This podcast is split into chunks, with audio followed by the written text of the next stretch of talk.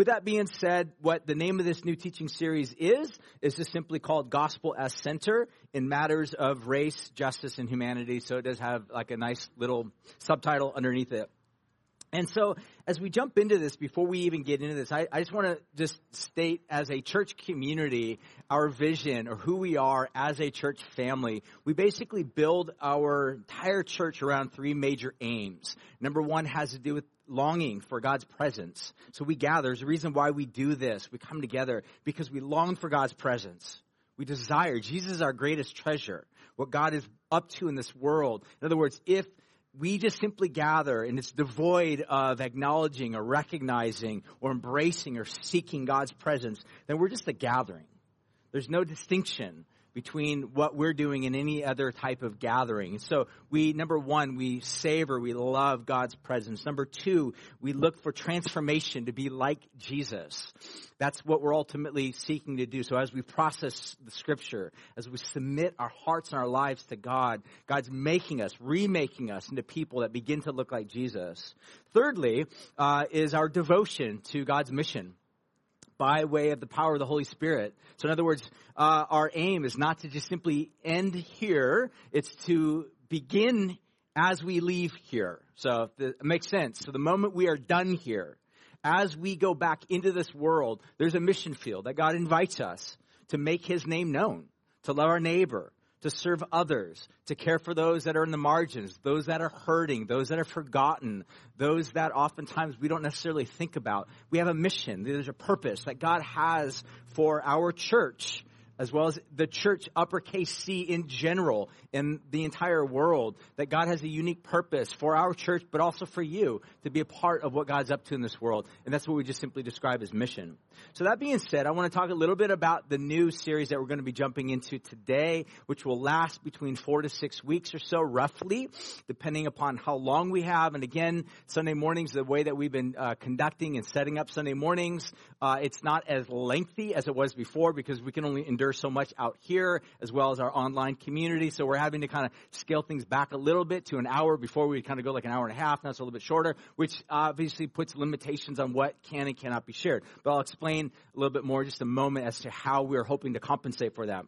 So the question kind of can be asked, why even do a series like this? Why even go into something like this? The simple answer is this and I'll kind of give some tiers to this. So a lot of this morning is going to be just sort of an introduction into this, and then we'll get into the teaching in just a moment. But the fact of the matter is, is that I have perceived, along with our elders and our teams, just by way of not only social media, but conversations which we had, which by the way, I took three months off of social media it was unbelievable. I call it my social media detox.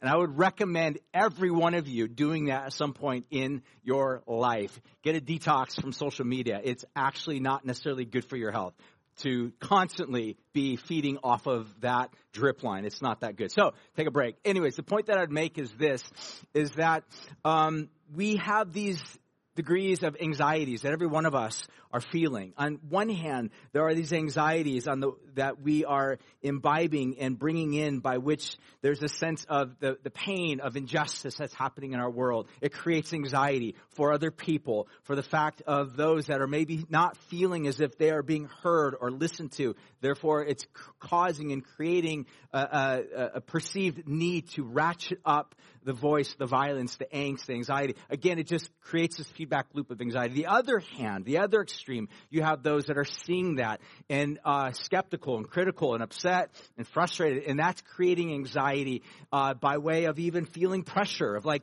being forced to say something or not saying enough of something. And at the end of the day, there is this reality of anxiety that we, I think, collectively as well as individually are feeling. And by the way, Jesus cares about those anxieties. He cares about people that carry those anxieties. If that's you, He cares about you, is what I'm trying to say. And God wants us to pause and think and reflect upon who He is and how He wants to be Lord and King over even those anxieties that we feel.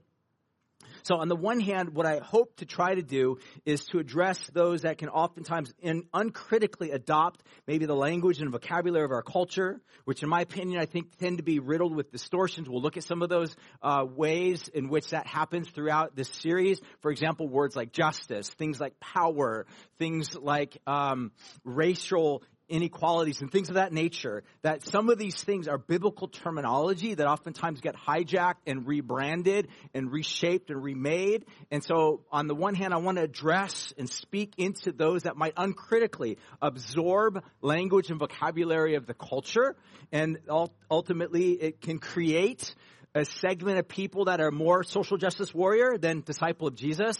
And, and again, that's all I'm going to say about that at this particular moment. But on the flip side of that, on the flip side of that, there are those that can be dismissive to the cries and the hurts and the pains and the inequalities and the injustices of those that many that feel that. And that creates a coldness that doesn't even want to talk about those things. This dismissiveness, which equally is not the heart of Jesus.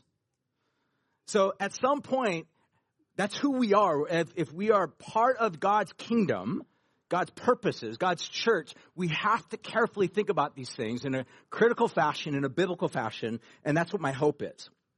So, that being said, uh, three quick things which we'll look at as to why I think this is important. Number one, because following Jesus requires that we attend to what others are suffering through.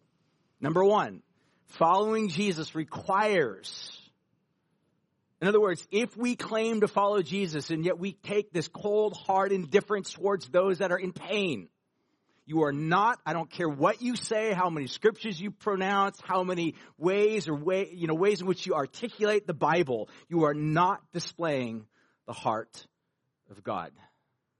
Jesus cares for those who weep. Therefore, we must weep with those who weep. Jesus taught. So on the one hand, I think it's important for us to pay attention in order for us to learn. And that requires a posture of learning. It requires a posture of humility that says, I want to, I want to hear. I want to sometimes have those tough conversations. Look, that's one of the things, if anything, I've learned, I've had to learn in some tough manners over the past many years. In order for me, like this is my, my job as a pastor, in order for me to be a, a good pastor, and I'm an Enneagram 8, so I'm, I'm a bull in a china shop if you know anything about that. I'm the type of guy that can just have this cold indifference towards anybody that's not in my frame of reference. But Jesus wants to shape me to be a compassionate shepherd. And that just goes against every fiber of my being, but I want that because that's who Jesus is. So that requires a posture in me sometimes to have to learn and even read books and listen to sermons and messages and other voices that just, just every bit of me bristles against that. But part of my discipleship to Jesus is to be put in those places that may be challenging for me and to learn from other people's pain. We have a word for that. We just call it compassion. Jesus, uh, compassion, literally. I, I love the, the word. It just simply means with suffering. In other words, if you are consistently claiming to be in the lives of other people and you never feel their suffering, you should call into question whether or not you even know what compassion is. What it means to be truly in a relationship with other people is to feel their pain sometimes.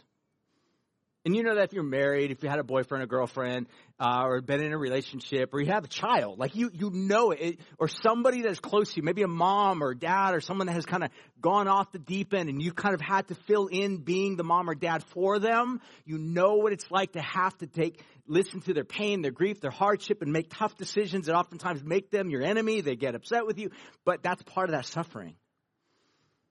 It's just like Jesus suffers long. God suffers long with, long with us. And part of our discipleship involves this really tough process of sometimes having to listen to other people's pain. So, number one, following Jesus requires us to attend to what others are suffering. Number two, uh, items like race, ethnicity, which uh, I'm gonna I'm gonna use the word race, but really what I mean is ethnicity. The fact of the matter is, and this is just a side point, which we'll probably get into at some point in the weeks to come. There's one race, one race multiple ethnicities. One race, multiple ethnicities. Meaning, God cares about ethnicities. God is not colorblind. Sometimes Christians have these cute little cliche things like God's colorblind. He is not colorblind.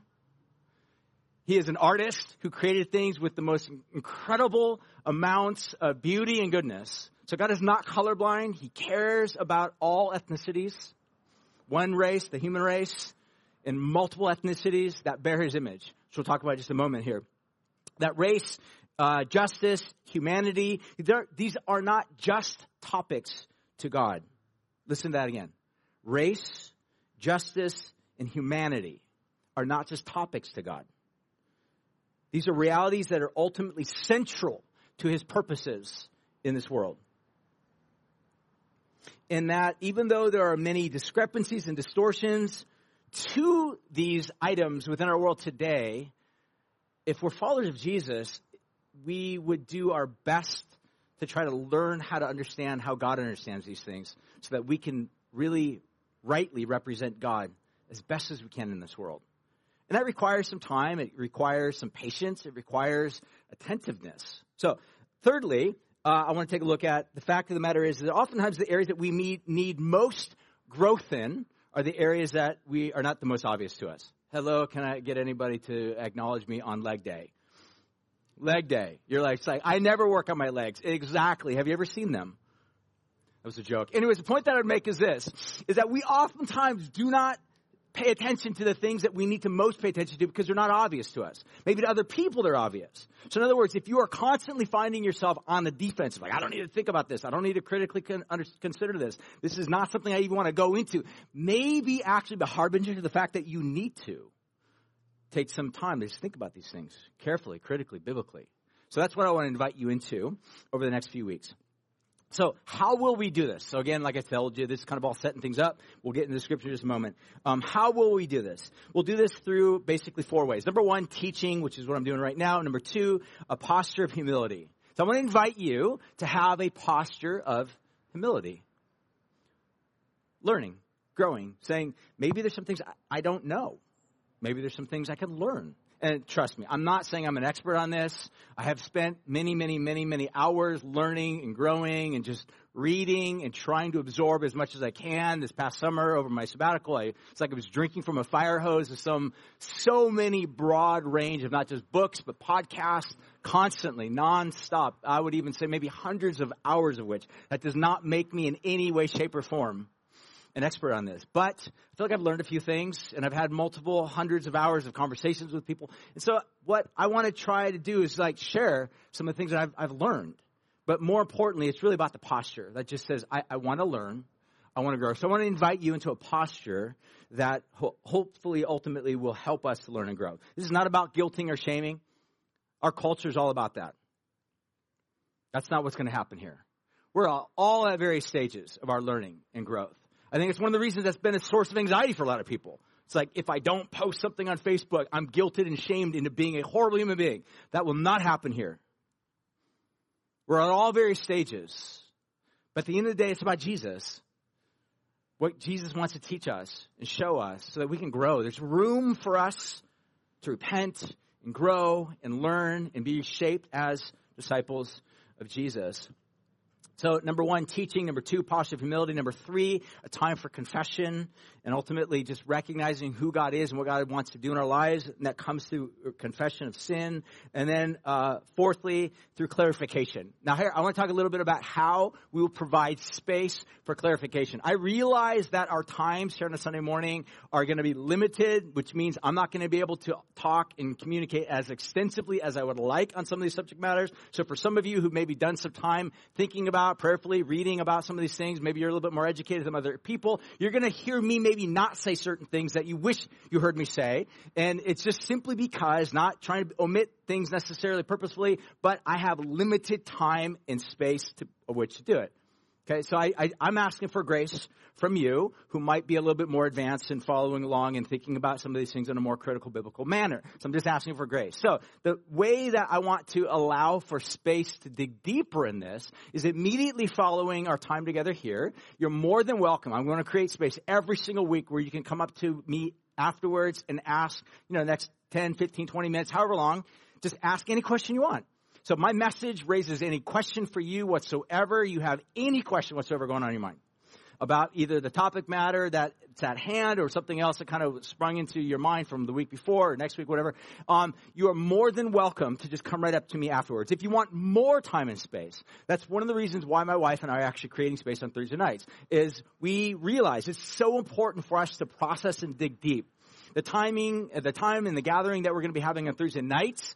Uh, if you are interested in that, uh, you need to go up online. Just go to calvaryslo.com, sign up on there. Uh, space will be limited, and however many people will be showing up will help us determine exactly where we're going to be there. So please make sure you go to calvaryslo.com, sign up as soon as you can.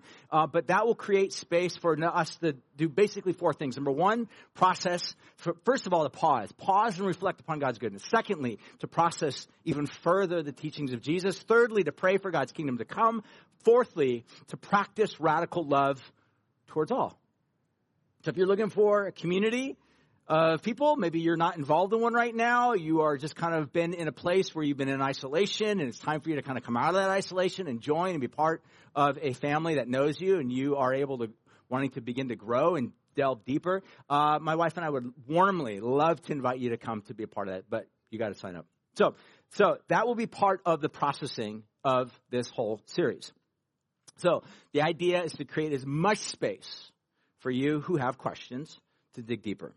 So what I want to do before we jump in is I want to basically make four requests of you. Four requests of you. All right. So before we even jump into this, because I realize for some, again, I think there's a number of different ways in which people have approached this. Because ever since the beginning of the summer, when George Floyd's uh, horrific death was posted all throughout social media, and this became a not only a national but a worldwide type of a response.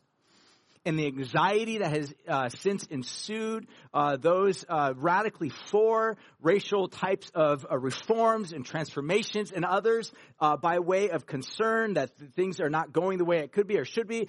Uh, again, the collective response of anxiety. We as a church do not want to turn from these things. We have to address them in a biblical manner as followers of Jesus. So yes, we're going there. We're talking about this stuff. We're going to look into it. So I realize for some of you, you're like, this is awesome. I'm so stoked. Others of you like, great. We have to do this. And here's what I want to suggest to you. Here's my four things. Number one is give me four to six weeks of your time to teach and share. Just give, give that to me. Um, if anything, I hope that I have some degree of collateral, currency with you, trust that I've earned it I've been here for 27 years. Hopefully, as a pastor in this community that has sought to faithfully model and represent Jesus Christ through my character, through my life, through every other form and means that somehow maybe that would create some degree of currency that would allow you to say, I'll give him four to six weeks. I'll give him four to six weeks. Just listen. So next is to show up, to be present, to pay attention, to listen, to have a humble heart, to come. And maybe this is a, this might be a challenge for some. Because it's, it's, it's like our initial response is to bristle against certain things that are a little bit foreign or don't fit well in our theological constructs. My invitation for you is to just ask Jesus in this season to give you a new heart. That's one of a posture of humility. So show up, listen, pay attention, pray, humble eyes, ears, and heart. Thirdly, if you have questions, you need to process, like I said already, come to me. I'm 100% available. I will not respond to emails. Don't email me. It takes too much time. Come to my, my thing on Thursday night. You can talk to me face to face. Give me your phone number. I'll talk to you on the phone. Uh, there you go. Enough said. Right? Don't direct message me. It will take too much time. But I'm available to have coffee. We can talk face to face, mask on, whatever. You can come and be part of our thing on Thursday night. You can talk to me immediately afterwards. I am 100% available to process further with you. Fourthly, if after six weeks what I teach does not lead you to the glory of Jesus revealed through the good news of the gospel, then feel free to cancel away. Feel free to cancel away. It's all good. But my hope would be that Jesus would so profoundly rock our world that we be so blown away by the beauty and the glory of Jesus that our lives would want to do anything we can to follow him. Not in a partisan manner, not in a way that's nationalistic, not in a way that is focused on one particular uh, segment or ism, but focused wholeheartedly on Jesus. I said this last week, I'll say it again because I think it's worth bearing and repeating. For those of you that are deeply committed in your loyalties to Jesus as King, as Lord over everything, I don't, I don't, I really don't think anything we're going to be looking at over the next few weeks is going to be radically problematic to you.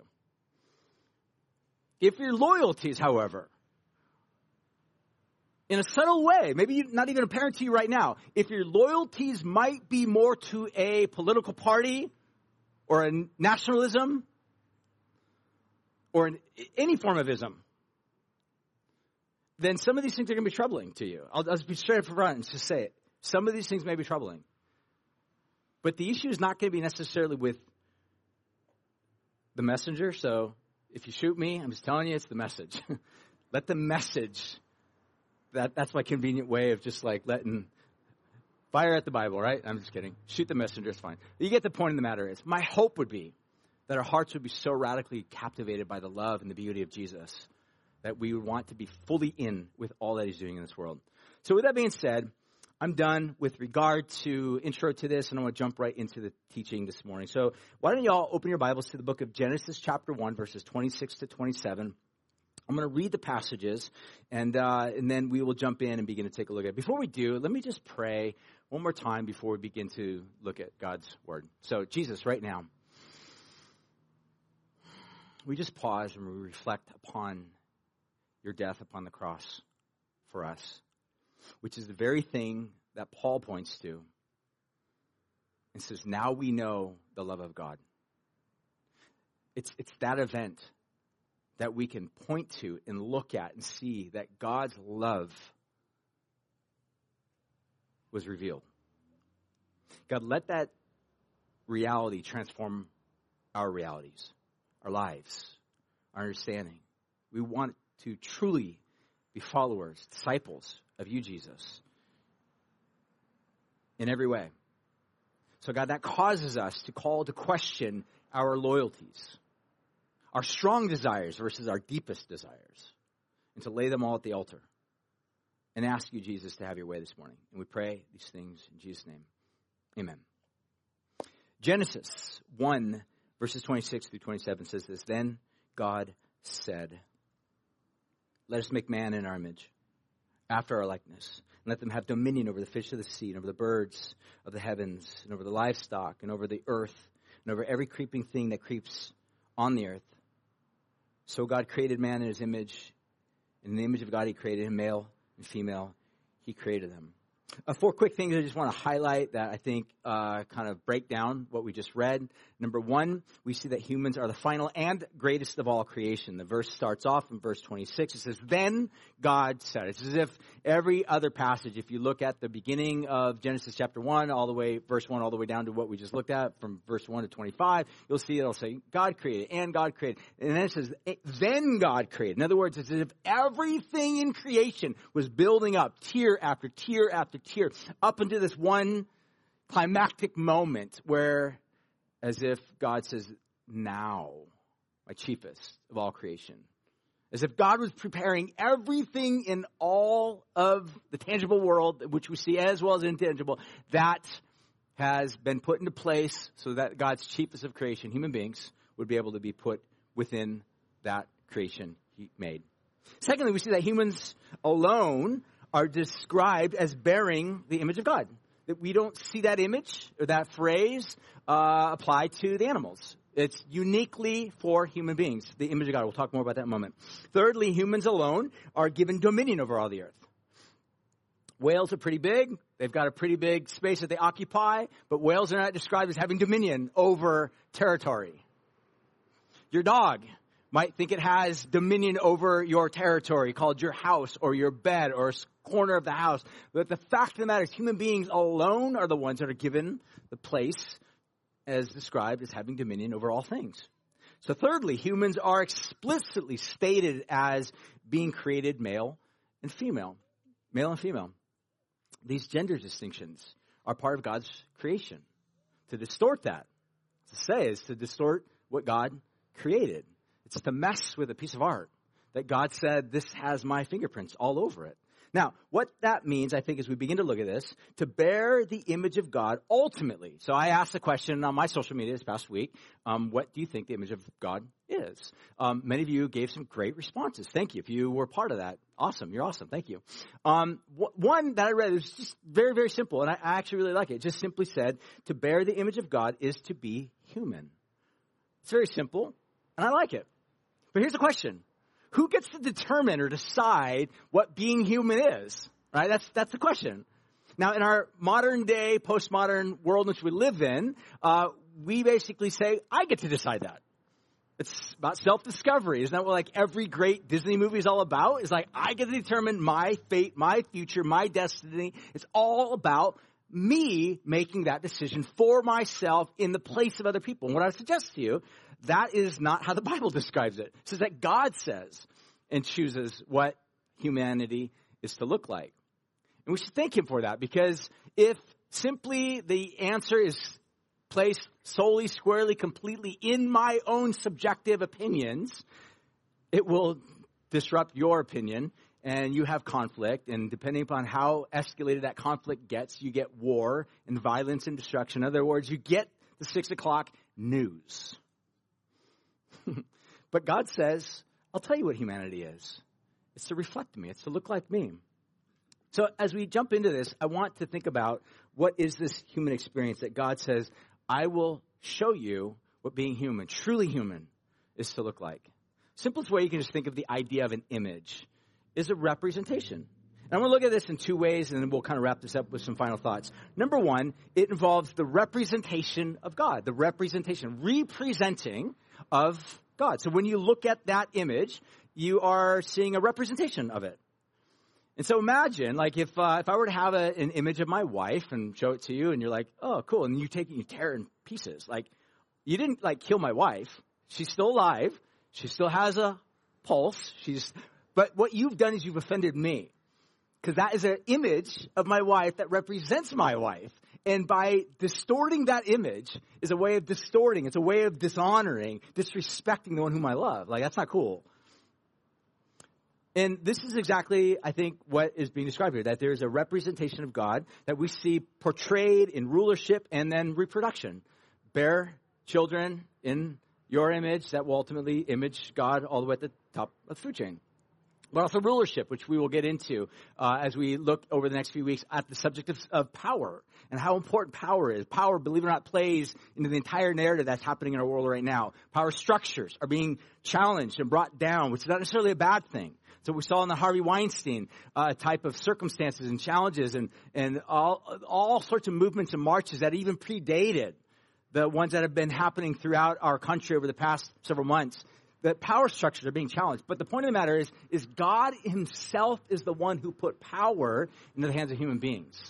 But again, like I said, when you distort what human beings are and what their objective is, now you have distorted power structures. In other words, you have the world we live in. So this stuff is so radically relevant to the time and day in which we live in right now. So, with that being said, I want to jump on to the very next one. We'll wrap it up with some final thoughts. We see that also, secondly, not only is it representation of God, but it's also the reflection of God. This is what we mean by the idea of image of God. Now, as you rightly understand this doctrine, this teaching of the image of God, I think it does at least two things. Number one, it will inform your view of self and I would argue that we live in a world in which the subject of self-image is radically, radically jeopardized. And that's what social media is all about. It's like, what is your self-image? It's one of the reasons why you post a photo of yourself and you cautiously, carefully, frantically, maybe, and full of anxiety, wait for people to respond with likes or comments or whatever, because you want a response to this image that you posted of yourself. Why do we do that? Because really what we're looking for is an identity that's elusive to us. It taps into this bigger existential question about who are we? Who am I? Do I have meaning? Is there worth? Is there significance? Is there any weightiness? Do I even matter in this universe? To the degree that you understand the doctrine of the Imago Dei or the image of God, that will radically inform your understanding as who you are. Because according to this doctrine, you radically matter. Not because you've got a number of followers on social media, not because you've got a number of likes on a particular photo on your followers, through your followers on social media, not because the job, the career, the car, the phone you have, doesn't, none of that stuff matters. You have significance and value because you bear the image of the one who holds all things together. Secondly, this also informs our view of others, what we would describe as our neighbor. And this begins to touch into the bigger, broader issue. Why is there such preferentialism and criticism and anger and bitterness and disdain towards others? Because people aren't loving their neighbor. Why are they not loving their neighbor? Because they don't understand who they are. Why don't they understand who they are? Because we live in a world that told me my future and destiny is determined based upon how I see it and how I define it. And that, my friends, is a dead end. Or you can trust the one who loves you, gave himself for you, but also has given you value and meaning because you bear his image. So, with that being said, I want to jump into just some final thoughts and we'll wrap it up.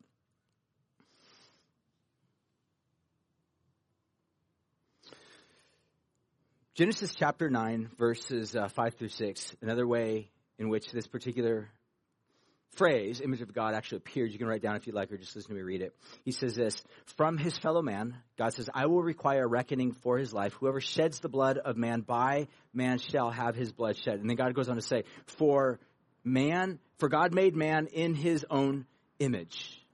So, did you catch what God said? He says, Look, if anybody kills another human being, if anybody disdains another human being. God says, I will require a response, a righteous response from that person because that person they disdain, that person they kill, that person they shed their blood bears my image. You realize the implications for this? This means that you and I have responsibility for the person sitting right next to us. You might not like that person. That might be your roommate. It might even be your spouse. For God's sake, sign up for the marriage thing. All right. If that's you, if that's your spouse, you're like, I cannot stand them. Please sign up for the marriage thing. The point of the matter is, is this. You have a responsibility because they bear God's image. Listen how this gets played out in the New Testament. First John chapter 4, verse 20 says this. It's probably a phrase that familiar to many of you. If anyone says, I love God, but hates his brother, he is a liar, for he does not know uh, for he who does not love his brother whom he can see.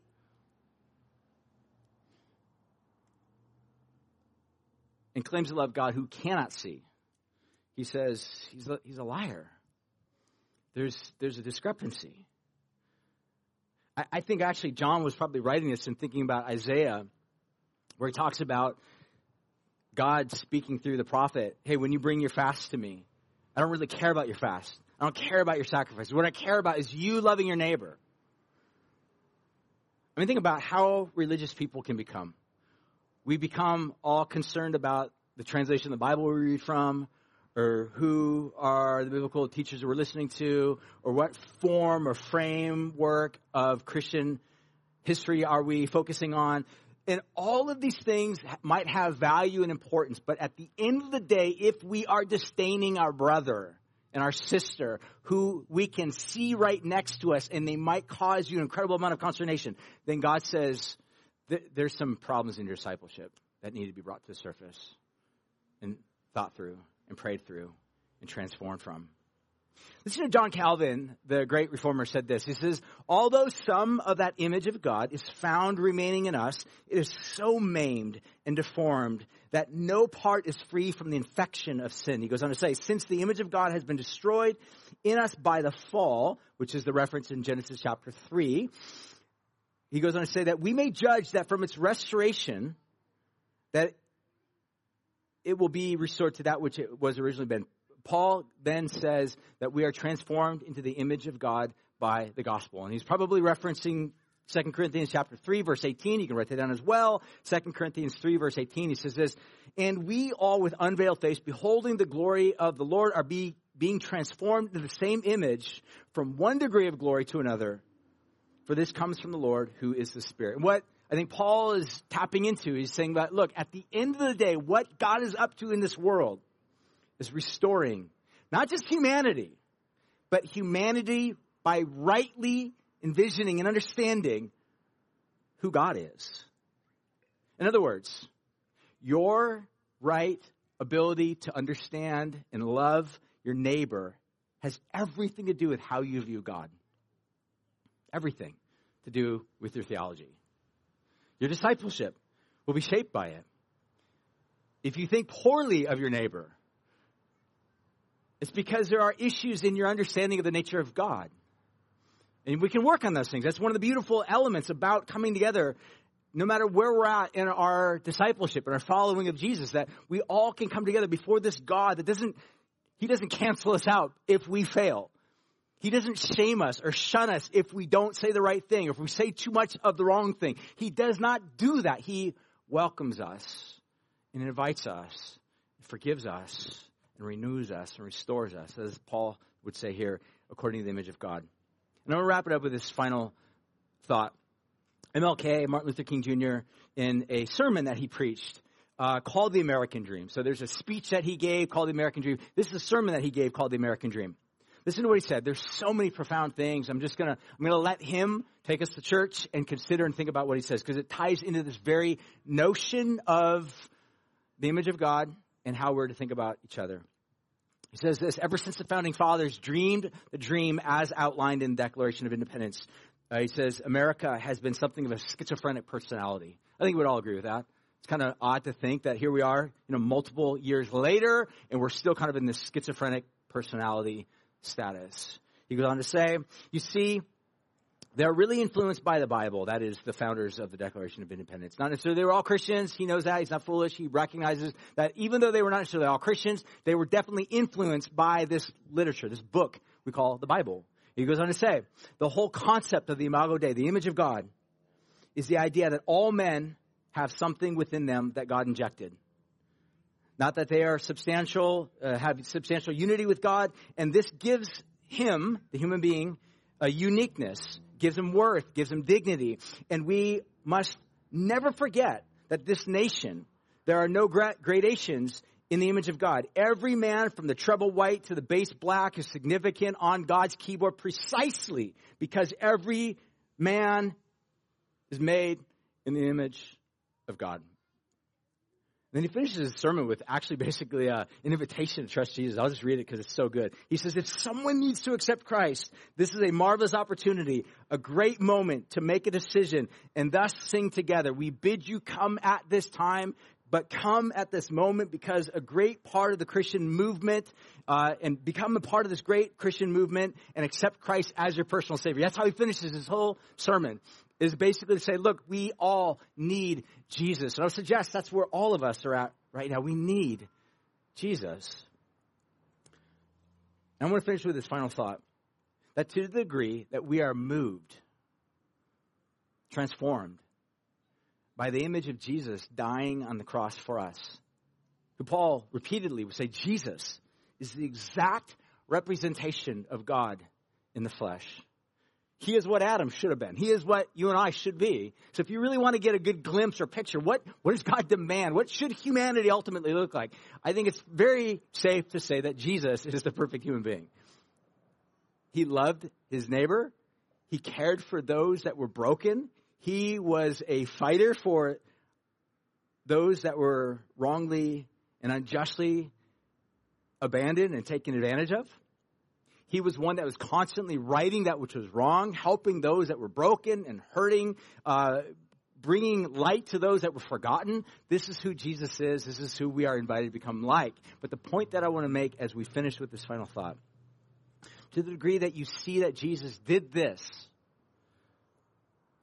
in his action on the cross for you, which his life, death, crucifixion, involved ultimately from the very beginning that he was almost the victim of infanticide.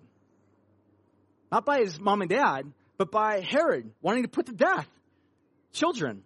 That Jesus was almost a victim of that. Throughout his life, Jesus was homeless. He was that person that you would see downtown, that person that you would neglect on some trail, or one of the homeless communities around camps around San Luis Obispo that you, we just, we have a tendency to overlook and to omit. Jesus was homeless. Jesus ultimately succumbed to becoming a victim of the state. In the one of the most brutally bloody public lynchings of all time. I don't know how else you describe the cross. It's a public lynching. Jesus was crucified. He was a victim of state led injustice and violence. Why? because he came to do something about it. Because he loves us. And to the degree that we see that Jesus did this for you and for me, it will transform our hearts and our minds and our lives. Cause us to rethink how we think about all people, all ethnicities, all people that have different shades of skin color beyond ours, more melatonin, less. And the point of the matter is, it transforms our hearts to become different people, to welcome, to love, to fight for children that have not yet been born, elderly, disabled, forgotten, people that are just no longer cared for because they are not pulling their weight in a culture that is all about production. That this is what Christians have always done. And to the degree that we embrace the call that God has upon our lives through the gospel, we will become transformed people. To the degree that we dismiss it or remove ourselves from it, we will be those type of people that will then hunt for an identity. And our identity will be found somewhere by either being the cold, calculated, uncaring, critical person of anybody that is not like us, or we will become the social justice warrior that is not like Jesus, that's constantly criticizing, attacking, hating other people that bear the image of God, all in the name of justice. At the end of the day, neither of those extremes look like discipleship to Jesus. My invitation to all of us here is to rethink what it looks like to really truly be a follower of Jesus. I realize I may have horribly offended all of you. but my hope is that at the end of the day, our lives, our hearts would come to life for the love of God that has been put on display, and that we would trust this Jesus who gave himself for us, that we would be the type of people that would give our lives away for others, that we would go to those places that are sometimes painful and uncomfortable and hard, not with condescension, not with anger, not with hatred or disdain towards other people, but with an open, humble heart, inviting God's kingdom to come. So, what I want to do right now is I want to finish as we close. We're going to actually partake of communion together. This will be the first time in a long time. And again, there's been challenges with regard to that. So, as we all stand, which, how about we all do that right now? I'm going to invite you to do with me a practice. And as they are going to be handing out the little, the little cup, it's weird. Like, I'll, I'll be straight up and just be honest with you. Like, this is not my favorite way of doing communion, but COVID. And I'll just cast everything in COVID. It's this little cup, and on top, there's a wafer. All right, there's a wafer. So if you get this little cup, you're like, where's the bread? The bread is on top. All right, it's the straight up it's yeah i'm not going to even say anything more about it but you will get it in your hand if you would like to partake of communion with us please feel free to uh, uh, raise your hand and have someone they'll they'll give it to you. Don't put your hand in there; uh, they'll give it to you. If you don't want to take communion, it's totally fine as well. But there's an invitation if you'd like to uh, do that as well. But as we wrap this up, the team will play a little bit. But what I want to do is I want to invite you into just a moment of confession. This is a practice I'm going to do weekly as we confess anything in our lives. Now, again, for some of us, it might be confessing, confessing our cold, our indifference, our uh, unwillingness to want to learn and grow. Uh, for other, others of us, it might just be confessing uh, even ways in which we've been part of hurting other people, causing alienation to other people, not welcoming other people. These might be sins of commission, meaning things that you've done, or sins of omission, things that you have, have not done that you know you should have done. But at the end of the day, we are not trying to be transformed into a political ideology.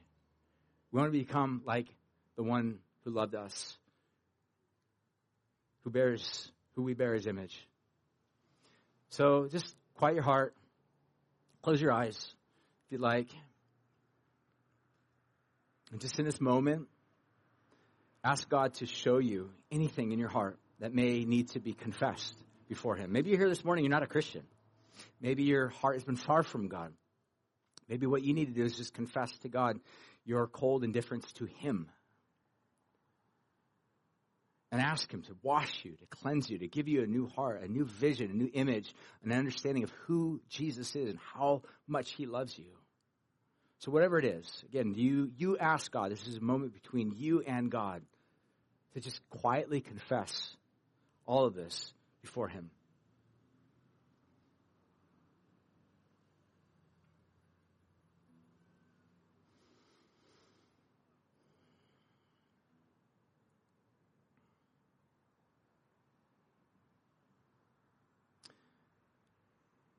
Jesus, right now, we thank you that you are the embodiment of love. You love us. You don't guilt us. You don't shame us. You don't cancel us. You love us.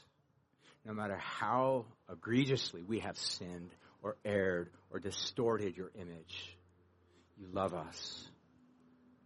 That love that we cannot run from, that seeks us out, is here right now.